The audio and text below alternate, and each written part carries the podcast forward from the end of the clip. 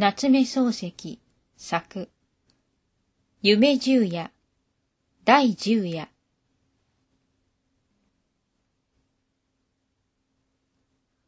翔太郎が女にさらわれてから七日目の晩にふらりと帰ってきて、急に熱が出て、どっと床についていると言って、健さんが知らせに来た。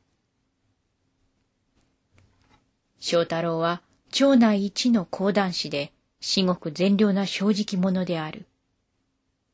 ただ一つの道楽がある。パナマの帽子をかぶって夕方になると水菓子屋の店先へ腰をかけて往来の女の顔を眺めている。そしてしきりに感心している。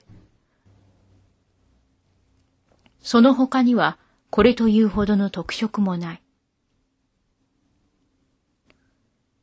あまり女が通らないときは往来を見ないで水菓子を見ている。水菓子にはいろいろある。水蜜糖やリンゴやビワやバナナをきれいにカゴに持って、すぐ土産物に持っていけるように二列に並べてある。翔太郎はこのカゴを見てはきれいだと言っている。商売をするなら水菓子屋に限ると言っている。そのくせ、自分はパナマの帽子をかぶってぶらぶら遊んでいる。この色がいいと言って、夏みかんなどを品評することもある。けれども、かつて銭を出して水菓子を買ったことがない。ただでは無論食わない。色ばかり褒めている。ある夕方、一人の女が不意に店先に立った。身分のある人と見えて立派な服装をしている。その着物の色がひどく翔太郎の気に入った。その上、翔太郎は大変女の顔に感心してしまった。そこで大事なパナマの帽子を取って丁寧に挨拶をしたら、女はカゴ詰めの一番大きいのを指して、これをください。と言うんで、翔太郎はすぐそのカゴを取って渡した。すると、女はそれをちょっと下げてみて、大変重いこと、と言った。翔太郎は、元来暇人の上にすこぶる気さくな男だから、ではお宅まで持って参りましょう。と言って、女と一緒に水菓子屋を出た。それぎり帰ってこなかった。いかな翔太郎でもあんまりのんきすぎる。ただごとじゃなかろうと言って、親類や友達が騒ぎ出していると、七日目の晩になってふらりと帰ってきた。そこで大勢寄ってたかって、翔さん、どこへ行っていたんだい？と聞くと、翔太郎は電車へ乗って山へ行ったんだと答えた。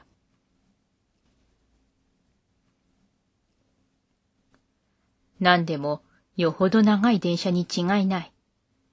翔太郎の言うところによると、電車を降りるとすぐと腹へ出たそうである。非常に広い腹で、どこを見回しても青い草ばかり生えていた。女と一緒に草の上を歩いて行くと、急に霧岸のてっぺんへ出た。その時、女が翔太郎に、ここから飛び込んでごらんなさい。と言った。そこを覗いてみると、霧岸は見えるが、そこは見えない。翔太郎はまた、パナマの帽子を脱いで再三辞退した。すると女が、もし思い切って飛び込まなければ、豚に舐められますが、ようござんすか？と聞いた。翔太郎は、豚と雲右衛門が大嫌いだった。けれども、命には変えられないと思って、やっぱり飛び込むのを見合わせていた。ところへ豚が一匹鼻を鳴らしてきた。翔太郎は仕方なしに持っていた細い貧乏樹のステッキで豚の鼻面をぶった。豚はぐと言いながら、ころりとひっくり返って、切り岸の下へ落ちていった。翔太郎は、ほっと一息ついでいると、また一匹の豚が大きな花を翔太郎にすりつけに来た。翔太郎はやむを得ず、またステッキを振り上げた。豚は、ぐ、と鳴いて、また真っ逆さまに穴の底へ転げ込んだ。すると、また一匹現れた。この時、翔太郎はふと気がついて、向こうを見ると、遥かな青草原の尽きるあたりから、幾万匹か数えきれぬ豚が、群れをなして一直線に、この切り岸の上に立っている翔太郎をめがけて鼻を鳴らしてくる。翔太郎は芯から恐縮した。けれども仕方がないから近寄ってくる豚の鼻面を一つ一つ丁寧に貧乏樹のステッキでぶっていた。不思議なことに、ステッキが鼻へ触りさえすれば、豚はころりと谷の底へ落ちてゆく。覗いてみると、底の見えない切り岸を逆さになった豚が行列して落ちてゆく。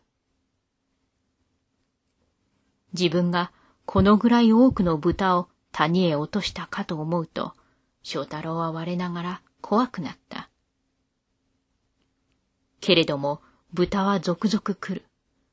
黒雲に足が生えて、青草を踏み分けるような勢いで、無尽蔵に鼻を鳴らしてくる。翔太郎は必死の優を振るって、豚の鼻面を七日無番叩いた。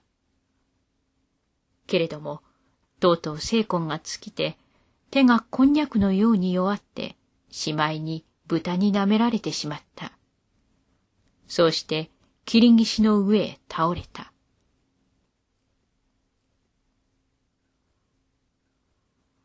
健さんは翔太郎の話をここまでして、だからあんまり女を見るのは良くないよ、と言った。自分ももっともだと思った。けれどもケンさんは翔太郎のパナマの帽子がもらいたいと言っていた。翔太郎は助かるまい。パナマはケンさんのものだろう。